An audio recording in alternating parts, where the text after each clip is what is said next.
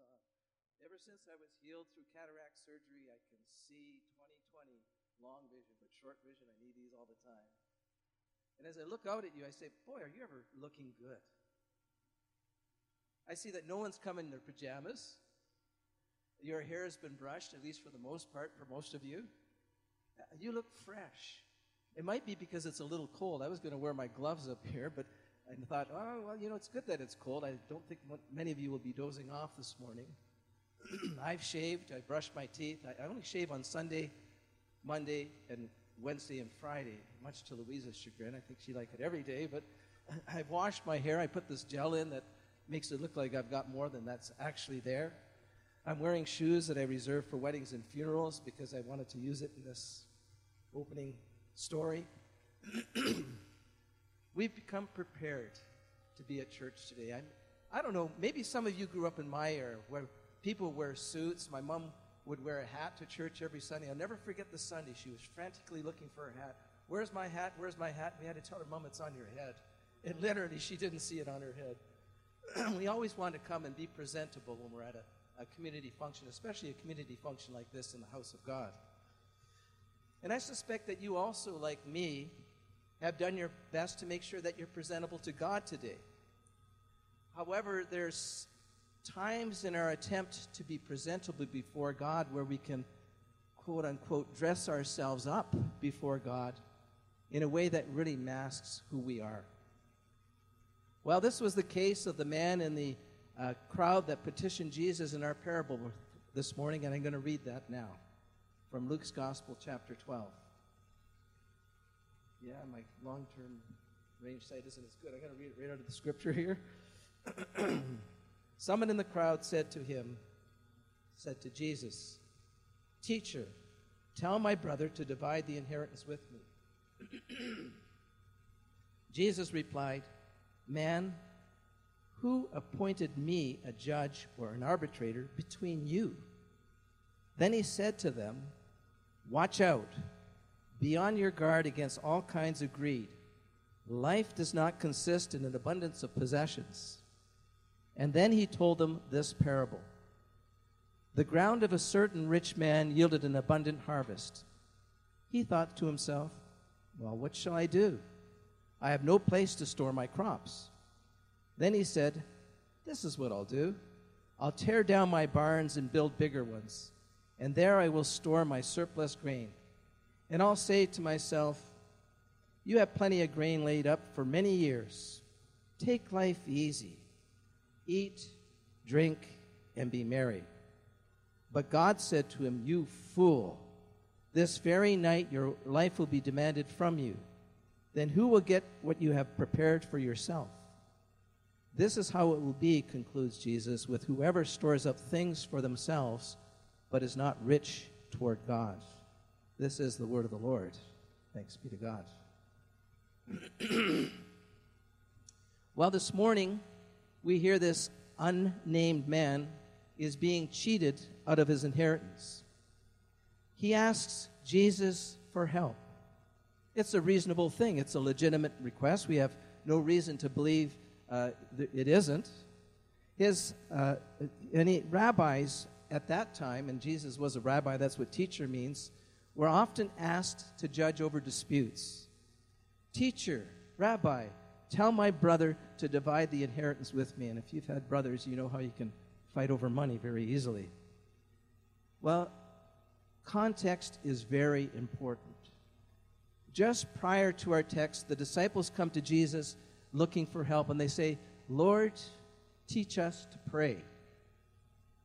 Uh, this man in our text was likely in that crowd with the disciples. Very likely he could have been there. And Luke, uh, and when he gives Jesus' response, he edits it so it reads slightly different from that in Matthew's gospel, what we call the Lord's Prayer. Luke reduces the number of petitions in the prayer from six to 5.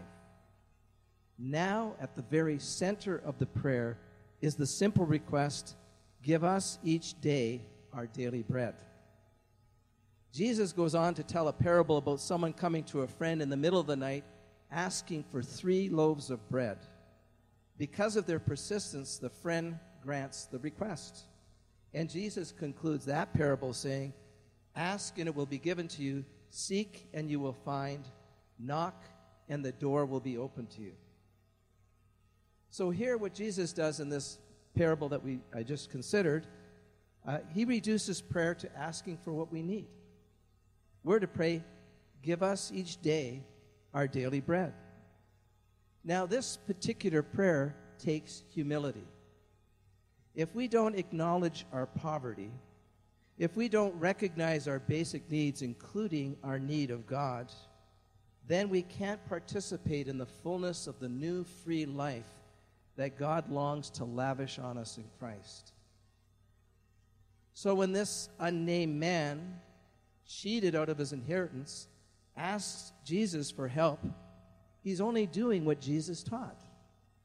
Ask and you will receive, said Jesus. He follows the teaching of Jesus to the letter, but it didn't work. Instead, his prayer is met with an abrupt dismissal. And I like what it says in the message Mister, says Jesus, what makes you think it's any of my business to be a judge or mediator for you? And I think, talk about embarrassing. If you back up to the first verse of chapter 12, there were thousands present, it said. So, in front of thousands of people, Jesus calls this guy out.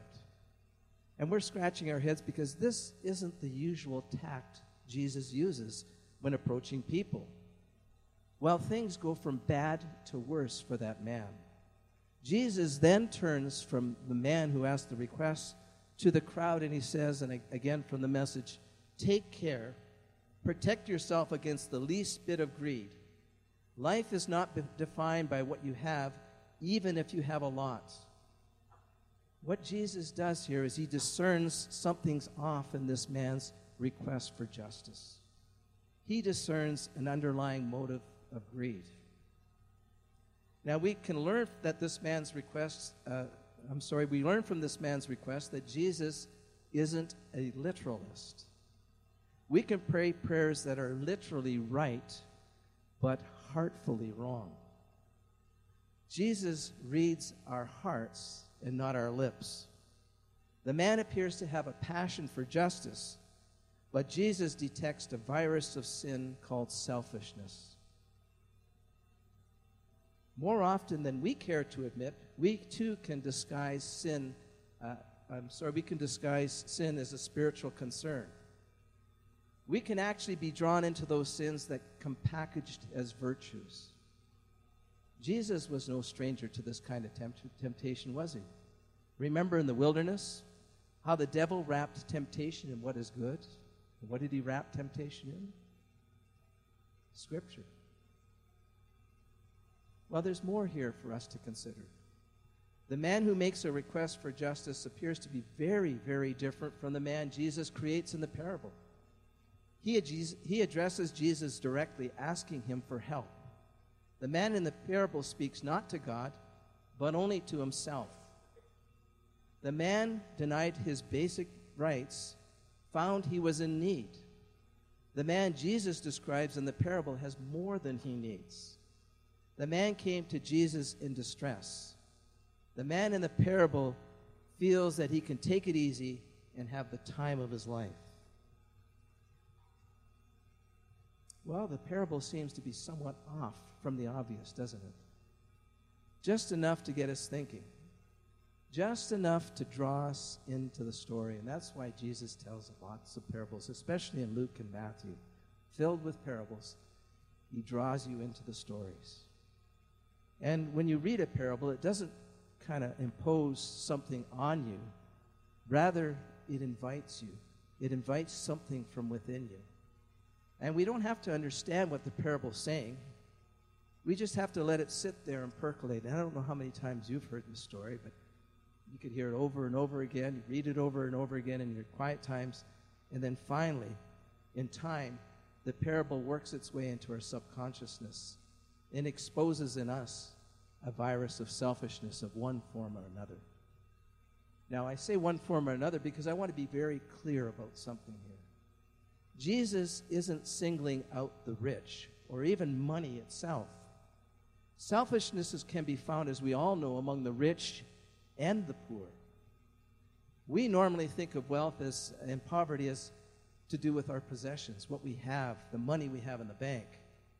Well, Jesus teaches that wealth and poverty are also conditions of our inner life. And in the later Jesus in the parable, Jesus warns us, uh, and I like how they put it in the message, of the perils of filling our barns, filling our inner life with self and not with God. And I like how Peterson in the message puts self, he puts a capital on it, like it's a God. When I uh, came to our third church in Richmond, British Columbia, uh, we moved there at the time uh, when the, there was an influx of foreign money. And uh, we saw all these, actually, whole neighborhoods just leveled. Homes just like the ones we had been renting. Uh, we didn't own a home at that time. Uh, they were beautiful homes, wonderful homes, and they were leveling down, and, and they built what we call, went to call monster homes they would have two or three uh, garage ports, and, and, sometimes in front you'd see two or three beautiful cars, Lexus, BMWs, etc., nice cars like that. Uh, and our kids at their school, uh, we sent them to a Christian school. Uh, the, the, students that came to school came in BMWs, Lexus, cars that we could never afford. I mean, we'd never paid that kind of money for a car. Oh, we were tight financially. Yeah, I, I don't know what you paid Pastor Ken here, but we were not in it for the money.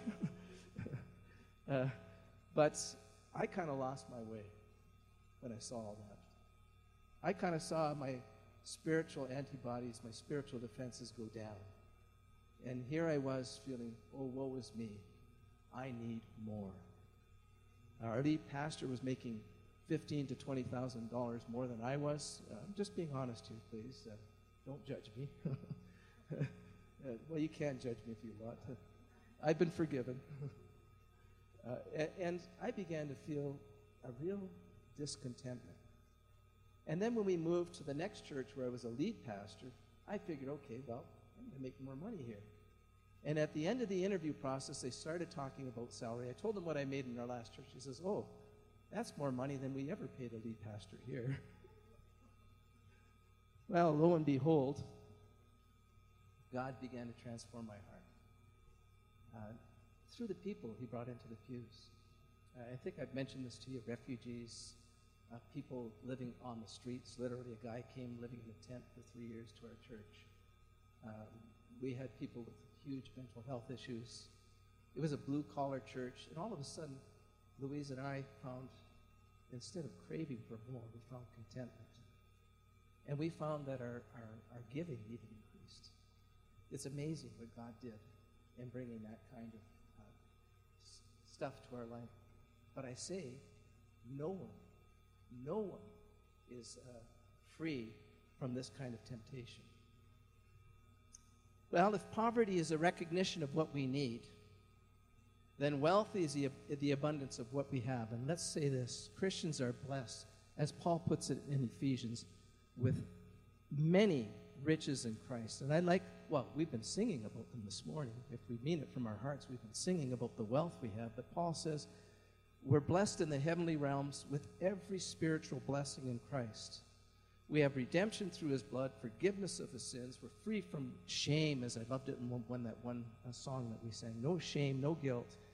By the riches of God's grace, we're given the Holy Spirit to seal our fate for all eternity. We sang about that and bless the Lord. We're made alive in Christ, Paul says in chapter 2. And in chapter 3, he says, Christ actually dwells in our hearts.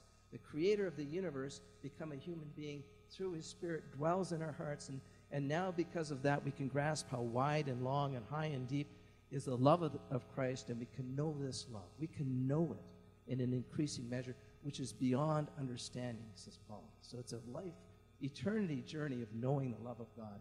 That's the riches we have in Christ. They're meant for us to enjoy. We when we walk in the fullness of Spirit, we as Christians think more. We do more. Therefore, when we're in Christ in the fullness of the Spirit, we become more. We become more like Christ. We become more like the human beings God intended us to be. And uh, we are fully alive. At the same time, we've been given the responsibility to share these spiritual riches with others. And here's the thing the moment we become liable to selfishness, uh, I'm sorry, the moment we enter into the state of wealth through the gospel in our, into our relationship with God, uh, we become liable to selfishness. There's no avoiding the wealth, it's always there. God wants to lavish it on us. Anytime we ask God for the filling of His Spirit, He'll pour those that wealth into our lives. Yes, but at the same time, selfishness is always present to do uh, with the nature of sin within us. It's like a virus. I had my flu shot. I was a little concerned about what mic I grabbed because Sheldon said he had a cold, but he says, Don't worry, you won't catch it. And for the most part, you and I have the spiritual antibodies we need, especially if we're living in, in discipleship. Uh, as uh, Jason was saying, they want to teach you in Freedom Session how to do that. If you, if you uh, really go for that, that's really the thing we, we're after here. But there are those times when our defenses are down and we become susceptible to this virus. And I say, not only in Richmond was I susceptible to it, but now that I'm in retirement, income's changed. I'm susceptible to it. I got to keep my guard up. Because when we give into this virus, we find God showing up saying, Fool, tonight you die, and your barn full of goods, who gets it? That's what happens, says Jesus, when you fill your barn with self and not with God. Now, isn't that a description of the culture and time in which we live? A number of years ago, a researcher by the name of George Barna claimed that by the year 2025, historians are likely to say the year 2001 was right around the time when the era of moral and spiritual anarchy began. Barna predicted that of all the changes likely to occur before 2025, moral chaos will have the most devastating impact on Western civilization. Well, moral chaos is certainly alive and well today. Uh, I think we've never seen people more polarized.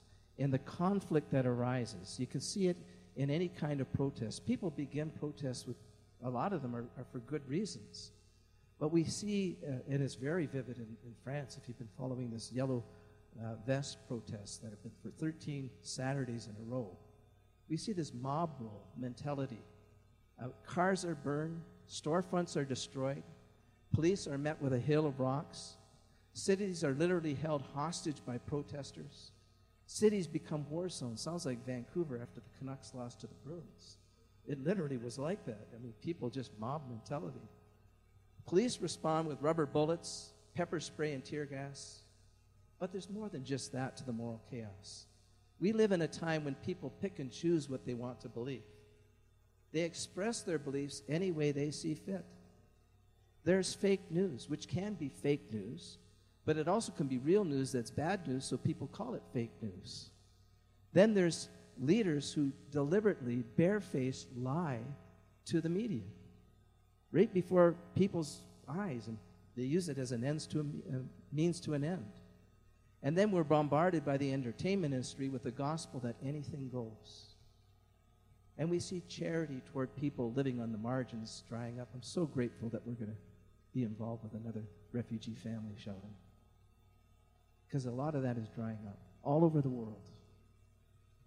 Uh, we're seeing uh, God systematically removed from public forums, not just from schools, but from everywhere in, in, in uh, culture.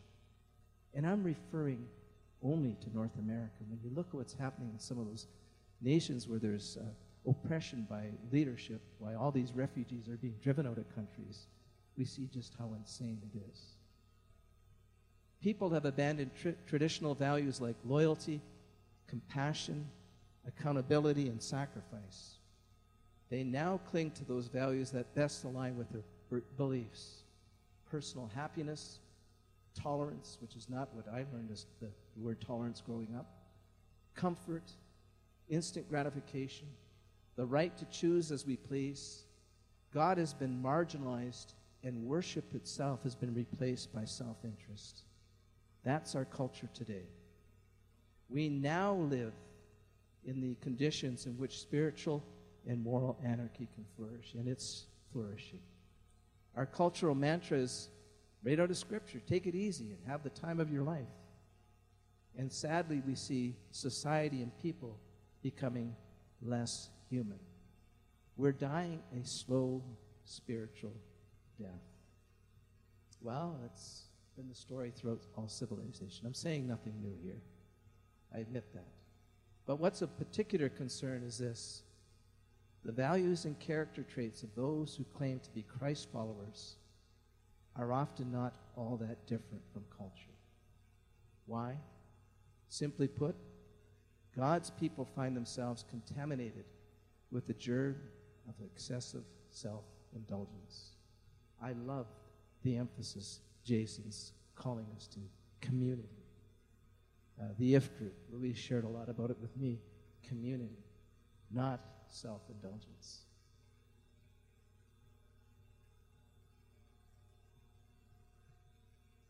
Well, I think I'm going to skip a whole paragraph here because this sounds pretty heavy. I make no apologies for that. It's heavy enough the way it is here. I want to move to this. A man comes, and I, w- I was going to just say how we can personalize relationships in the Christian church. We can use people. We're not immune to that. We're not immune, not just to this greed that I was telling you about for me in Richmond.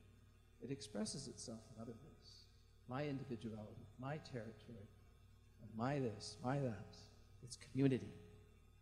So we have a man coming to Jesus looking for justice. Jesus ignores the plea. Instead, in the hearing of everyone, Jesus tells a parable about the perils of greed.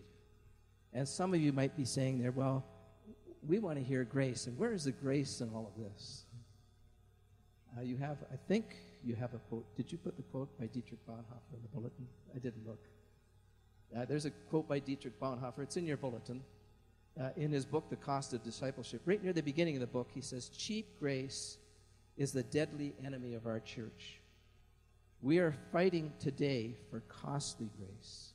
Grace that acknowledges that Jesus Christ, God the Son, God the Father gave God the Son, and He paid for our misfortune, our sin, everything about wrong in us with His blood so that we could be forgiven and freed.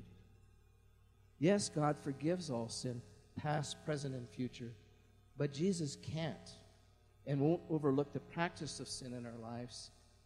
Grace cost God the life of His Son. Jesus knew if the man in the crowd were to get what he asked for, it would only take him further away from God. And Jesus is about the business of bringing people into closer intimacy with God. Grace at times must embody what Focus on the Family used to refer to as tough love. We had a vision statement, and I've said this before, but I'll say it again. Some of you haven't heard it in our last church. And the vision statement, among other things, said, Jesus loves us too much. Uh, no, Jesus loves us just the way we are, not as we should be. That was one of the Birdie statements. That was followed by a statement saying, Jesus loves us too much to let us remain the same as we are. Tough love. Well, here comes grace. Doesn't take you long. Uh, in the context, it's, it's important. We see later uh, Jesus telling a, a story, and we see the real tender part of Jesus, the tender side of the grace that Jesus lived and proclaimed and personified. He uh, tells a parable. Uh, after telling his disciples the parable, Jesus continues the subject, it says, with his disciples. He tells them not to fuss about the food on the table or about the latest fashions in clothing. He says how our inner life is far more important than the external things.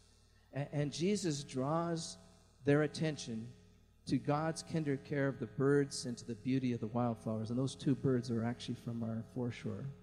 I, I put the scriptures in the pictures, my brother's pictures. And, and, and then he said how much more God will do his best for us. And I love how the message put, how he concluded uh, Luke chapter 12, that particular section. He says, What I'm trying to do here is get you to relax, not to be so preoccupied with getting so you can respond to God's giving. People who don't know God and how He works fuss over these things, but you both know God and how He works. Steep yourself in God reality, God initiative, God provisions. You'll find all your everyday human concerns will be met. Don't be afraid of missing out. You're my dearest friends, says Jesus. The Father wants to give you the very kingdom itself. I mean, what an incredible statement. You're my dearest friends. Jesus makes that statement about us. Jesus wants us to find our identity not in things or wealth or power or influence, but in this reality of a personal, loving relationship with a Father who wants to give us the very riches of the kingdom itself. The very purpose of why God created human beings, He wants to give us that. Well, this morning, Jesus clarifies a basic decision each of us individually and what Lakeside Community Church must make. Will we use our any energy monies? Will we use our budget and our programs here to fill a bigger barn to make our house bigger and better? Or will we use our energy, our budget to develop lively, loving relationships uh, with others and with the Father, with our neighbor, the neighbor in this area, the neighbor in Salmon Arm? Now, I want to go more on the tenderness of Jesus. I want to conclude with some of these comments. Jesus said to his disciples, Peace I leave you with, I leave with you. My peace I give you. I do not give to you as the world gives. Do not let your hearts be troubled, and do not be afraid. This peace would come through the outpouring of the Spirit, according to John 14 then uh, receiving this peace means we must change our grasping, controlling stance to one of openness and trust. The only thing we can grasp without damaging our soul is the hand of Jesus himself. And it's always extended for us to grasp. Pray that the Spirit of Christ within us would order our days and control our thoughts. That's what it boils down to. For the mind controlled by the Spirit is life and peace, says Paul. We can have as much of Jesus and his peace as we want. We can have as much of Jesus and his peace as we want through thousands of correct choices each day. And the most persistent choice we faced uh, is whether to trust Jesus or to worry. We'll never run out of things to worry about. But we could choose to trust Jesus no matter what. Jesus is an ever present help in trouble, as the psalm says. Though the earth give way and the mountains fall into the heart of the sea, his presence will always bring peace. Jesus tells the story of a man who used his considerable means to build bigger and better barns. The man said, Self, you've done well. You've got it made, and can now retire. Take it easy and have the time of your life.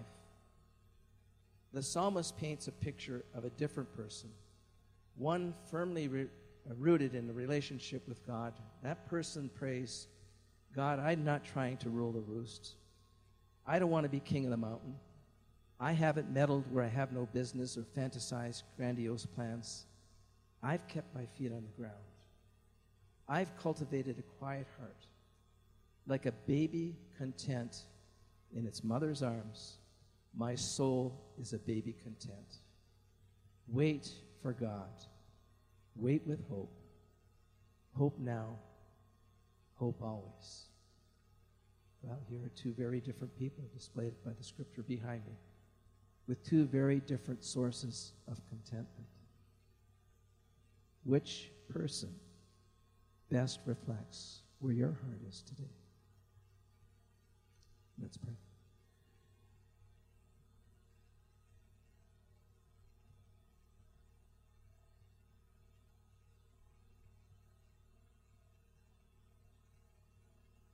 Loving Father, you're not here And you didn't come to judge us, you came to set us free.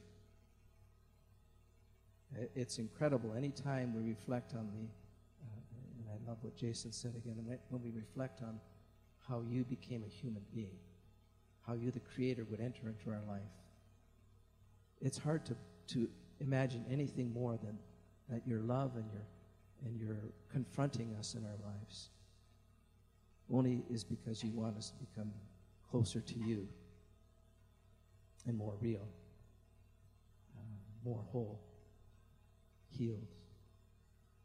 And you want us to be able to hear you and find you leading in our lives in every aspect of our life. Father, help us to hear these words today and, and let it percolate in our minds.